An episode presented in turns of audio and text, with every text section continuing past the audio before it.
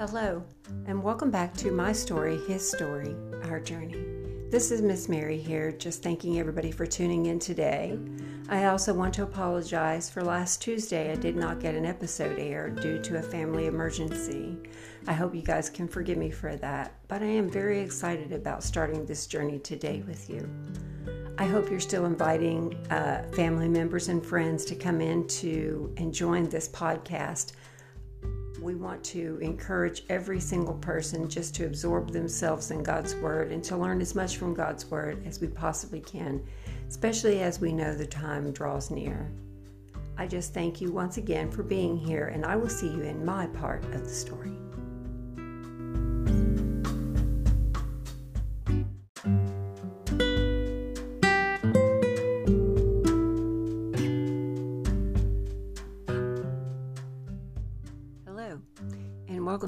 Part of the story. So, today I'm very excited about going on this journey with you. It is an individual journey and not a study that I really feel like God has laid on my heart heavily just recently. He's been trying to teach it to me and show it to me over the years. But I would say in the last six months to a year, he has showed me much more clear what he needs me to understand in the scriptures. And I'm not really sure what I want to entitle this particular episode. Uh, maybe religion isn't working.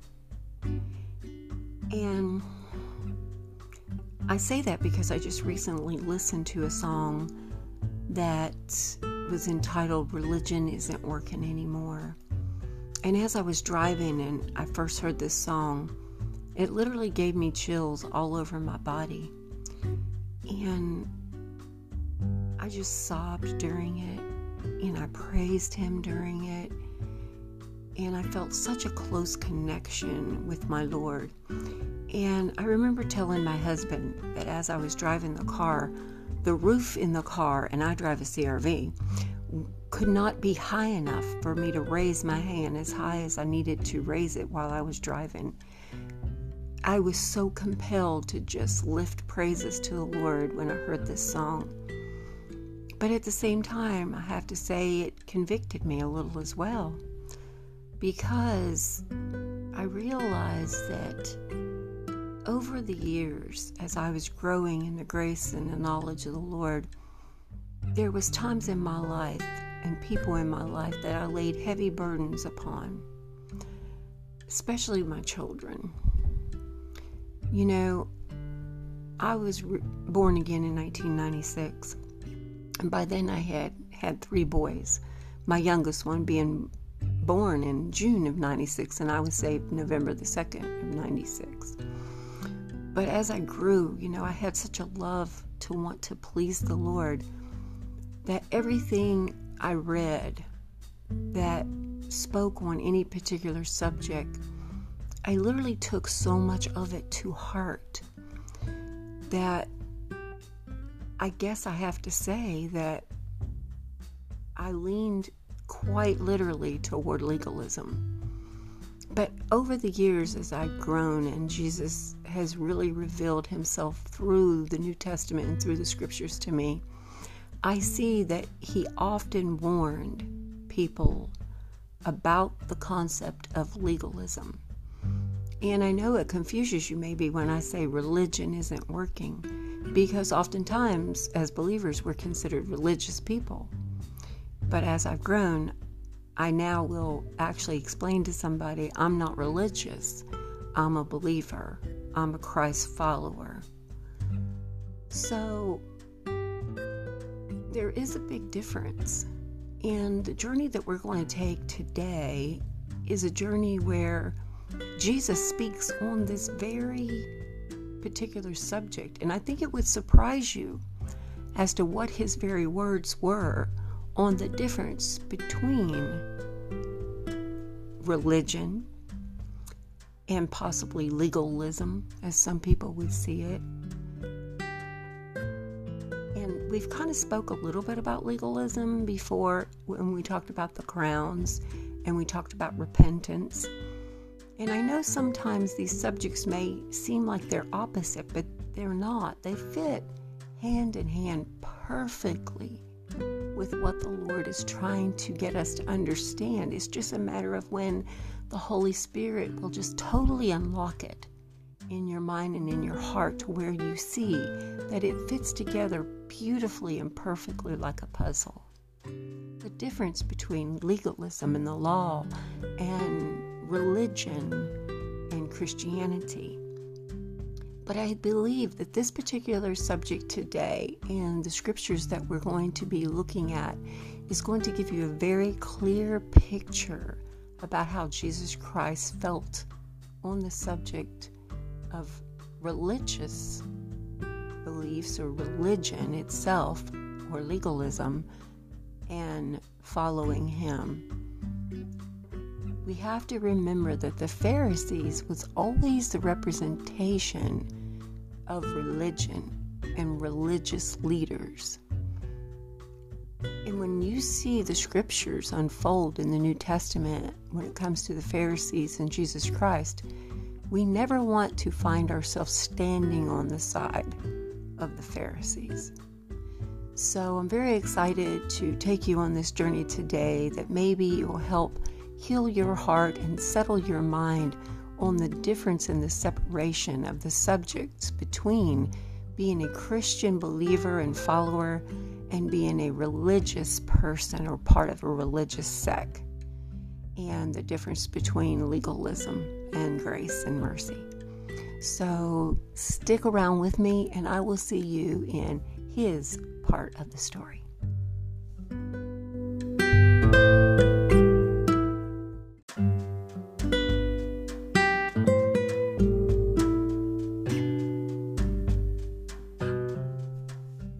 Hello, and welcome to his part of the story. So, again, as I was saying, we're going to go on a little bit of a journey here with Jesus just to see what it was he said about the difference in religion and religiousness and being a true follower. So, we are now going to be looking at the book of Matthew, the Gospel of Matthew in chapter 23. And we see here that Jesus is with a crowd of people and also with his disciples. And amongst them, I'm sure that the scribes and the Pharisees are all always intermingling. Usually, they're trying to cause discord between Jesus and the people that he is speaking to or his disciples. And they're always trying to catch Jesus off guard and trying to usually corner him with particular questions. But at this point, we see Jesus actually speaking of them amongst the multitude of people. So let's just go ahead and go into the scriptures and see if we can catch the example that Jesus Christ was giving us about religiousness and the true practice of following. So we see here in chapter 23, it says, Then Jesus said to the crowds, and to his disciples. The scribes and the Pharisees sit on Moses' seat. So practice and observe whatever they tell you, but not what they do. I want to stop right there. We always know, you know, we always talk about what's before before it and what's below it. And this is kind of a long reading today. So I'm actually hoping that I can get to what is above it. But notice here that Jesus Christ says that the scribes and the Pharisees sit on Moses' seat, as in the position that Moses was when he gave the law. And but notice how it says, so practice and observe whatever they tell you. But now I don't know about you, but every time I see a but, that usually means pay attention. I told you this, but so it's very important that we stop for a minute and really focus and think about what Jesus is speaking on when he says, but. So he says, but not what they do. For they preach but do not practice. They tie up heavy burdens, hard to bear, and they lay them on people's shoulders, but they themselves are not willing to move them with their finger. They do all their deeds to be seen by others, for they make their phylacteries broad and their fringes long. Now, their phylacteries, and I'm pretty sure I'm saying that right, this was something that was known like um, it was like a box that they would have on their shoulder, or some of them even wore it, I think, on their head. And it had scriptural readings inside of them. And you know what Jesus is speaking on here is is the Pharisees they not only taught the law that Moses taught, which by the way was the 10 commandments that the Lord had given unto Moses, and it was very clear what those 10 commandments had said. And by the way, the Ten Commandments is also known as a schoolmaster, which tells us or shows us why we need a Savior. Because it's physical impossibility as lost people and sinners to actually obey that law that was given. So it was given as a mirror to for us to look in and to see why it was we needed a savior because we needed his very holy spirit to even have a desire to want to do what the law had said. That's what it meant when it said he came to perfect the law, not to destroy the law. So, giving to us his very spirit to help us heal and to be able to want and to desire to do that law or to please and satisfy God is still, once again, only given by God because we would not have that desire supernaturally if, if it was not for his Holy Spirit. So we see here the Pharisees not only talk about the law, but they had added num- hundreds of Mosaic laws. So what they did is they would take one of the Ten Commandments and they would interpret it in their own manner as to how you can achieve that. Like, remember the Sabbath day and keep it holy. Well, they came up with laws that you could not travel on the Sabbath day in any kind of business form whatsoever. So if you were a seamstress and you would have a pin in your lapel and they caught you with that pin or in your lapel or traveling a distance from your home on the Sabbath with that, then you were in trouble with the Pharisees according to the law because they had added that emphasis that this is how you can keep from doing work on the Sabbath day. If that makes sense to you, there's all kinds of do's and don'ts that the Pharisees had added into this in their own interpretation and opinion of what they felt needed to be done. So then we go back and kind of clearly understand what Jesus is saying. Because he's saying here, so practice and observe whatever they tell you based on Moses' law, based on the law that God had originally given, but not what they do. So he was making it clear to them that they now have done something of their own. They have added something themselves to what God's instruction was and what it originally was even meant for to reveal to people their sin nature and that they needed the Holy Spirit and they needed Christ as a Savior. So we see here that now he's really kind of reaming the religious leaders. He's basically publicly testifying in front of people that these religious leaders, these scribes and Pharisees, are putting heavy burdens upon the people's shoulders that they don't even do themselves. And then it says, you know, they the boxes they had, I think that was to show off, to show people that, oh, I know what I'm supposed to be doing. You know, I have this and you can see this on me. at all times. And then it says their fringes long, which was the fringes that was on their robes to show holiness or royalty or to remind you to be holy.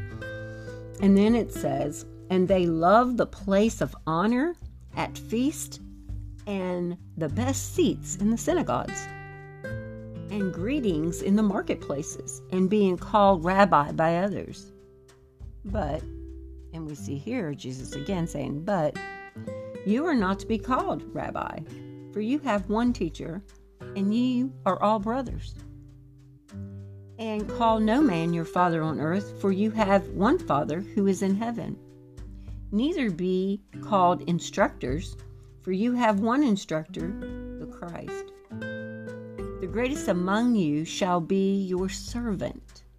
Whoever exalts himself will be humbled, and whoever humbles himself will be exalted. So, once again, Jesus is returning back to being that humble servant, not somebody that applies heavy burdens upon the people. And I go back to what I said with naivety in my heart and in my mind as I was a very babe in Christ. I just felt like, well, if you say you're a Christian, you should act this way and that way and this way and that way. And, you know, whatever it says, you need to observe it and you need to do it. But not fully understanding the process of sanctification and that that was a personal walk with Jesus Christ and that person themselves. And that includes my children. You know, that also ties neatly back to love being the chief of all spiritual gifts. You know, love and charity is the top spiritual gift that God has given us toward people. And there was a time that people had to be patient with us and be patient with me before I had even accepted Christ. Maybe they never really accepted Christ yet. Maybe they didn't even have the Holy Spirit in them to have the ability to really do it. But either or, it should be handled with love and with the heart and mind frame of reconciliation and wanting them to understand what it is that they are doing that would not be God honoring. So then it goes on to say here, but woe to you, scribes and Pharisees. Now we are getting into the first woe of seven woes that he gives the scribes and Pharisees, which is very powerful because we know often we see three and seven intermingling when it comes to Jesus Christ and numbers. And but here he starts with the first one Woe to you, scribes and Pharisees, hypocrites! For you shut the kingdom of heaven in people's faces.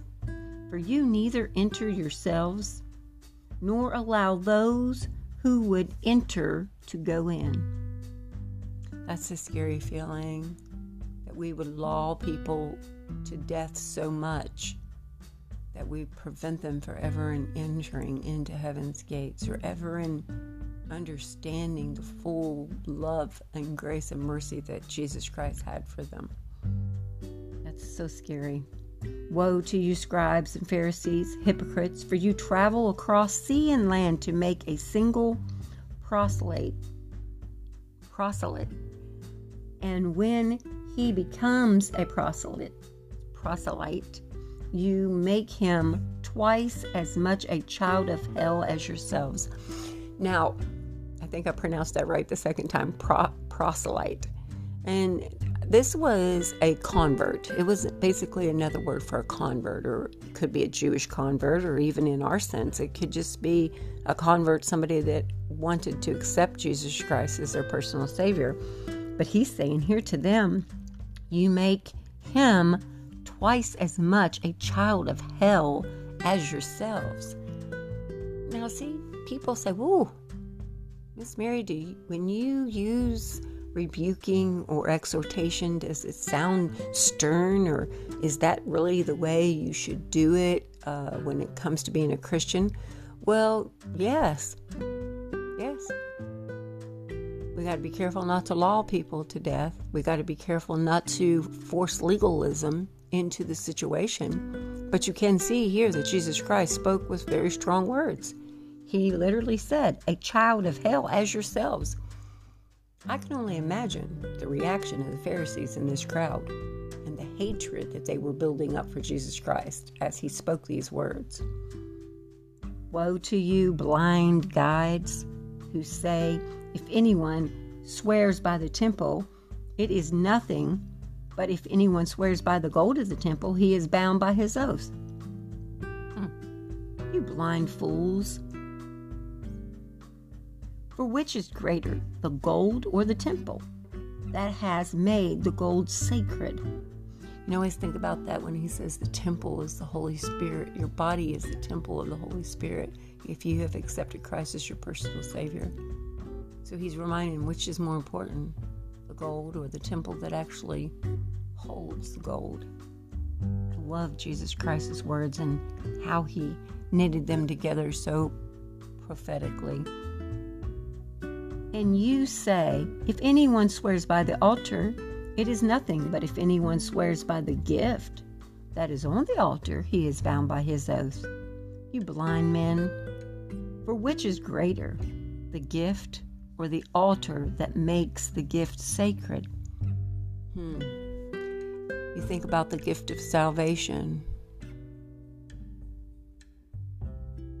Can't get a greater gift than that.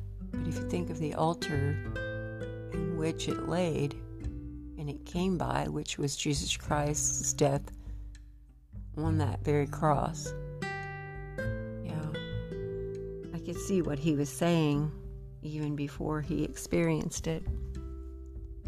So whoever swears by the altar swears by it and by everything on it. And whosoever swears by the temple swears by it and by him who dwells in it. And whosoever swears by heaven swears by the throne of God and by him who sits upon it. Did you see how neatly he had put those three together? It's basically him. He is the most important thing. Woe to you, scribes and Pharisees, hypocrites! For you tithe mint and dill and cumin and have neglected the weightier matters of the law justice and mercy and faithfulness. Jesus says this is the heavier, the weightier of the law justice, mercy, and faithfulness. These you ought to have done without neglecting the others, you blind guides, straightening out a gnat and swallowing a camel. Now, at this point, I don't know about you, but I have to snicker. My Lord and Savior literally said, You're trying to straighten out a gnat. You know how tiny a gnat is? How annoying it can be? And he says, And swallowing a camel. Don't even know if I I can add anything to that. That pretty much is a very visual picture for me. Woe to you, scribes and Pharisees, hypocrites, for you clean the outside of the cup and the plate, but inside they are full of greed and self indulgence. You blind Pharisees, first clean the inside of your cup and the plate, that the outside also may be clean. So again, he's got another woe. Oh, you look clean on the outside, but you're filthy on the inside. As you put these weighted burdens on my people, you just keep piling it on and piling it on and piling it on. And you weigh them down to a point of brokenness. But yet you do it all yourself. Because your heart is wicked also. You do it yourself. Woe to you, scribes and Pharisees, hypocrites! And I see several explanation points. I'm hoping that you're fo- following along in your Bible because these are followed with explanation points on every single one. For you are like whitewashed tombs, which outwardly appear beautiful, but within are full of dead people's bones all uncleanness. So you also outwardly appear righteous to others, but within you are full of hypocrisy and lawlessness. I don't know about you, but that gives me such cold chills to think that I have to be so careful. And again, that returns back to take the plank out of your eye before you take a speck out of your brother's eye. Have to be so careful that when you're speaking, to a child of God or even a lost person that, that my Jesus died for and, and is trying to reach, be careful in the way you approach them. Because one, you're at a time without Holy Spirit to help you. And thank God for the grace and mercy of our Lord and Savior Jesus Christ that He would draw us with His Holy Spirit. He would reveal to us through the Holy Spirit, and then He would deposit inside of us His very Holy Spirit to help us do better or have a desire to even want to be better. But yet, the Pharisees, they enjoy walking around and pointing out every single mistake, every single sin, every single thing came up against the law. Hmm. It's interesting because it reminds me of other scripture that also speaks of Satan. And a name for him is the great accuser. Do you find yourself, instead of examining your own heart, being that accuser? Do you find yourself in private conversations with other people about another brother or sister in Christ. Maybe a deacon, maybe the pastor himself, the very man that God called to lead the congregation in the body in which you reside in. Are we? Are we standing in the this feet in the shoes of the or the sandals of the Pharisees? Are we put putting doubts in people's minds about another believer before being on our knees and lifting them to the Lord? Are we going behind closed doors and speaking of all the do's and the don'ts and uh, the likes and the dislikes that we see? Are we putting weighty burdens upon the leadership of our church? I could go on for days on just that. And as I do, the Holy Spirit convicts me that when I speak, I need to be speaking about a particular situation in love. Always wanting the best for the person that I'm speaking of. Hmm. Because if not, then I've now looked into that mirror into that schoolmaster that reveals my very heart. Hmm. Woe to you, scribes and Pharisees, hypocrites, for you build the tombs of the prophets and decorate the monuments of the righteous, saying, If we had lived in the days of our fathers, we would not have taken part with them in the shedding of the blood of the prophets.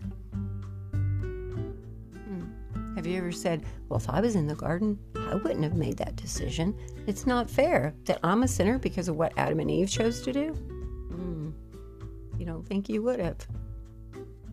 You don't think that out of all of the animals in the garden, if one had approached you and started speaking to you, none of the other animals spoke. You don't think you could have been begilded? You don't think you could have been tricked? You don't think you could have been swayed that this animal must have knowledge and wisdom? After all, he is talking. I beg to differ. I know I probably would have made the exact same choice. Thus, you witness against yourselves that you are sons of those who murdered the prophets. Fill up then the measure of your fathers, you serpents, you brood of vipers. How are you to escape being sentenced to hell? Wow. I mean, it's getting stronger. It's getting stronger. You want to say that you wouldn't have came from the same sin nature, the same background. You not only would would have, but you are now. See, Jesus knows exactly what they're going to do to him. They know that they hate him. They know what their plans are for Jesus. They're going to get rid of him. As we're reading this, did you think of that? Did you think of how Jesus knew that they would have his very blood on their hands? Therefore, I send you prophets and wise men and scribes, some of whom you will kill and crucify, and some you will flog in your synagogues and persecute from town to town. They do. They follow him from town to town, persecuting him and the believers later on. They will also, those that follow Christ. But that's what they're doing to Christ right now. Will they flog Christ in the synagogues? Are they going to whip him and beat him? Spit on him? So, what on you may come all the righteous blood shed on earth, from the blood of innocent Abel to the blood of Zachariah the son of Berechiah, whom you murdered between the sanctuary and the altar. Truly I say to you, all these things will come upon this generation. Wow. Did Jesus just tell them that you will kill this man, and I will tell you exactly where you killed him? Between the sanctuary and the altar. You, you ever read something and you just bypass it and you're thinking, where how did I not see that before? So is he telling them they will? Whom you murdered between the sanctuary and the altar? Or did it already happen? Hmm. Old Jerusalem, Jerusalem, the city that kills the prophets and stones those who are sent to it. How often would I have gathered your children together as hen gathers her brood under the wings, and you would not? See, your house is left to you desolate. For I tell you, you will not see me again until you say, Blessed is he who comes in the name of the Lord. He said, I will gather your people. I will take care of them. You should have been, but you didn't. You should have been understanding. You should have known that I was who I, I say that I am. But you misunderstood. But I will gather them like a mother hen gathers her chicks. And you will not see me again until you say, Blessed is he who comes in the name of the Lord. And with that, I would say amen, because every knee will bow and every tongue will confess that Jesus Christ is Lord. Well, this was the journey in the scriptures. I think we can see how Jesus Christ himself felt about the unweighted burden that the Pharisees and, scribes put on the people. They lawed him to death. It broke his heart. we can see the harsh words. So please, I asked you, examine your heart. Is there somebody in your life that you're lawing to death? That you are religiously beating them over the head with the scriptures instead of lovingly guiding them to the Savior? It's something you should think about Because religion isn't working. Well, I think we'll end right there, and I will see you as we wrap it up after the short advertisement in our part of the journey.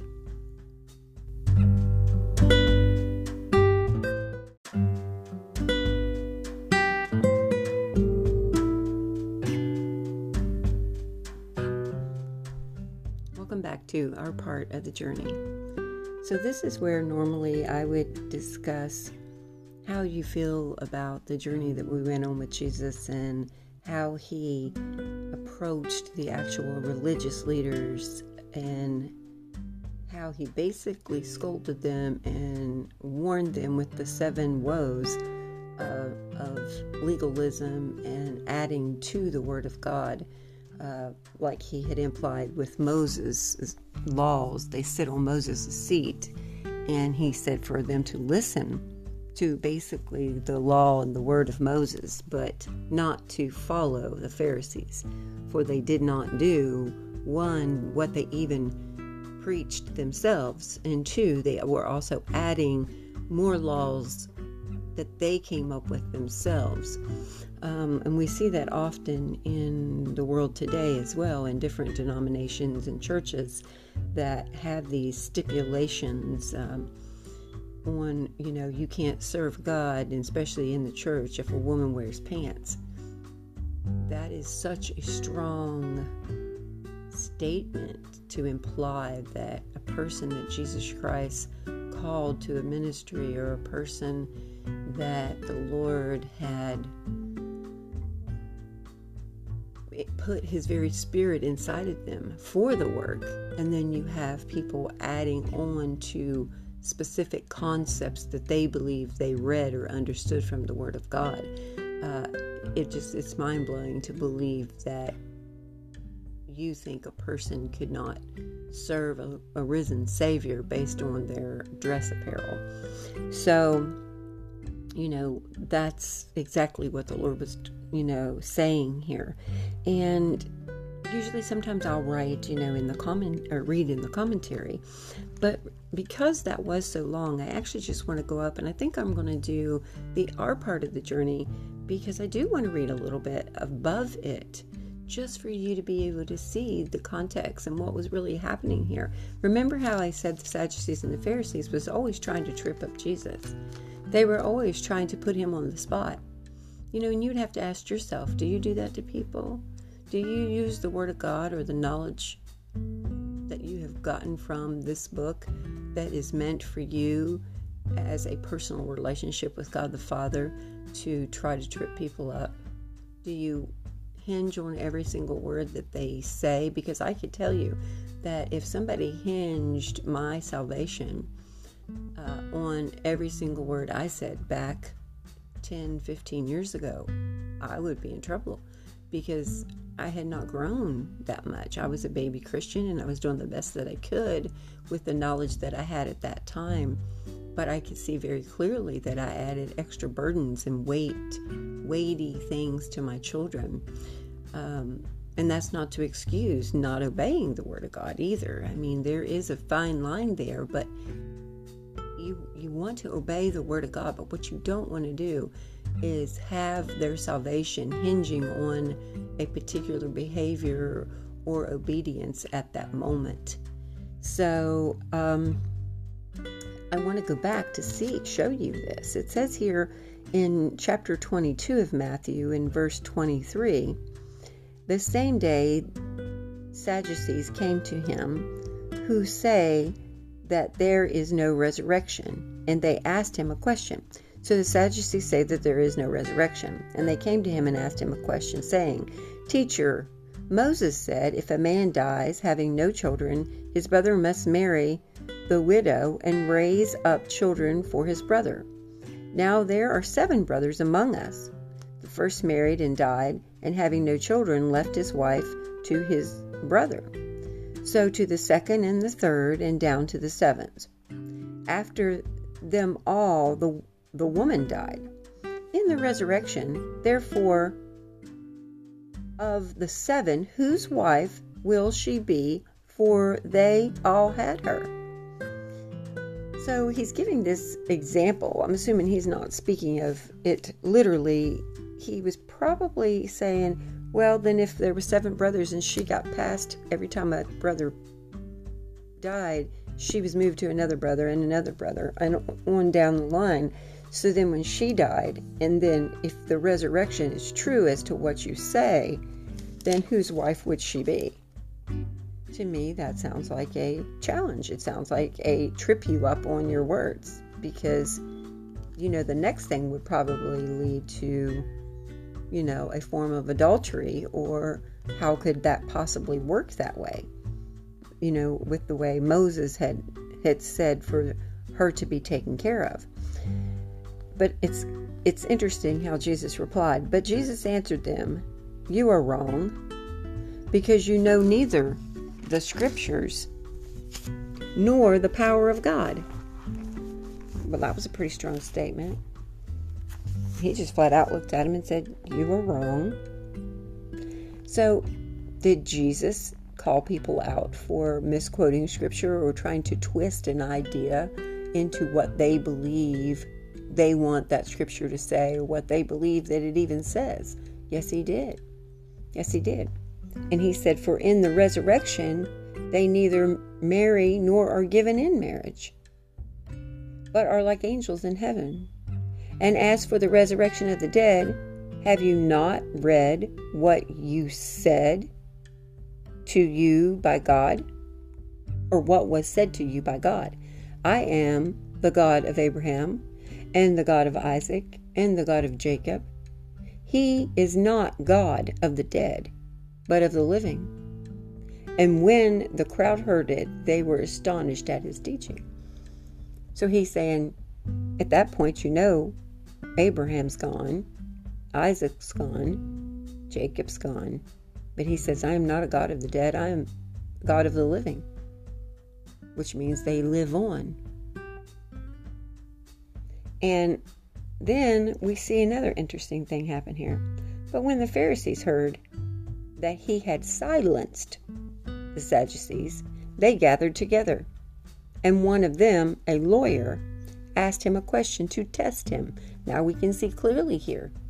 This is why it's so important to read the Word of God. We can see clearly here that this group of people purposely tried to test him. They were upset that he could shut down the Sadducees, so they thought, well, we'll try our hand at it. And they said, Teacher, which is the great commandment in the law?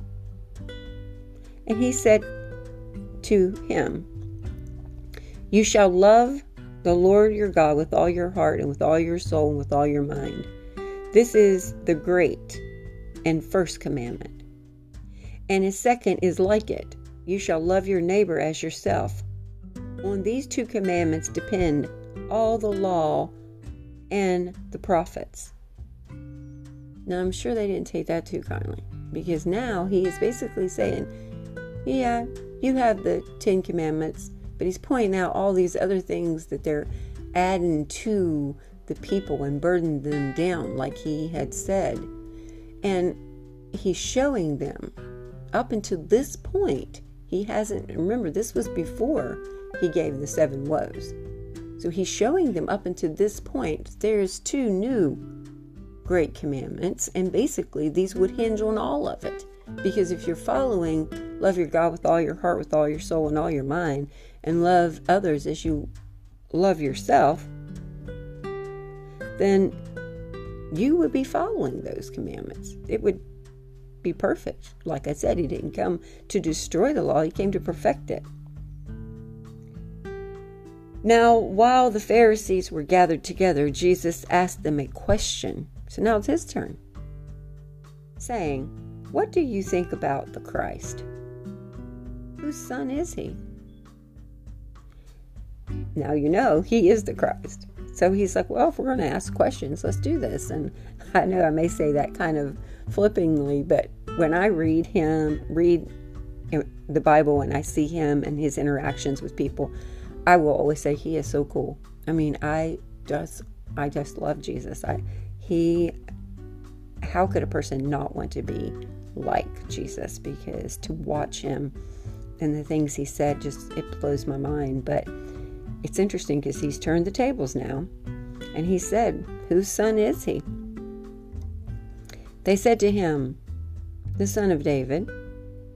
He said to them, How is it then that David, in the Spirit, calls him Lord, saying, The Lord said to my Lord, Sit at my right hand until I put your enemies under your feet?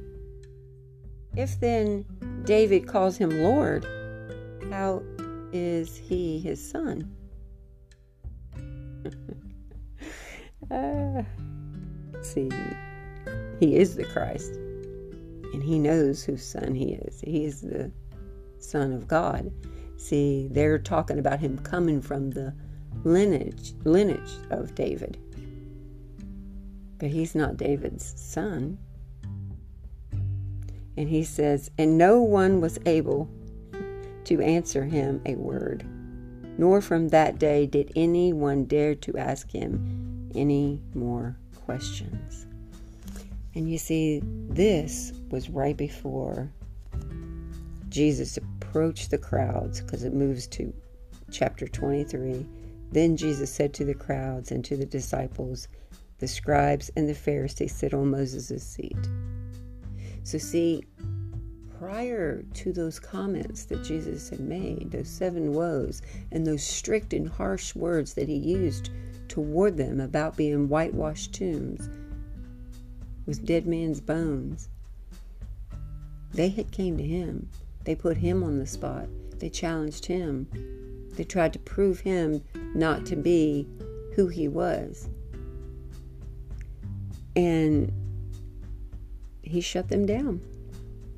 And he used the Word of God to do it. So, again, I go back to religion isn't working. What is our goal? Our goal is to go out to share the gospel and to do exactly what Jesus, in his great command, uh, the Great Commission, told us to do to reach the masses and the lost. How do you think you're going to reach them? Are we going to reach them with preaching nothing but law and religion? Or are we going to reach them the way Christ reached them with love and grace and mercy? Yes, after salvation, Jesus wants us to obey the Spirit. He wants us to repent. He wants us to turn away from the things that was never meant for us to be doing. He wants us to love Him and love Him enough to trust Him with our lives, trust Him with the decisions in our lives, and to have the Holy Spirit alter us back into the image of Himself. But we've got to be very careful that why we are teaching and training up those that are under us, that we are not putting burdensome laws and religion upon them that they can't even have that one on one relationship with Jesus Christ. That they can't even see Christ there with grace and mercy and love because all they can see is all of the do's and the don'ts and everything that man has added to the Word of God. So I, I, I want to leave you with this. I've already asked God to forgive me for the times that I had added to His Word or thought that I understood it when I didn't, and I had put burden on my children and maybe even others around me. I never want to be seen in the light of the Pharisees. I never want to be on that side. So I would pray you would search your heart and you would do the same and you would see, get into the New Testament, get in there where Jesus is, see how he acted, see how he reached the people, see how he loved them. Let us do the same. Let us reach the multitudes for him by using those two commandments that he said would be the most important. Thank you for joining me today. And again, I apologize for some delays in the posting of the episodes. I would ask you would pray for my family situation. Um, and again, I will see you next Tuesday on My Story, His Story, Our Journey.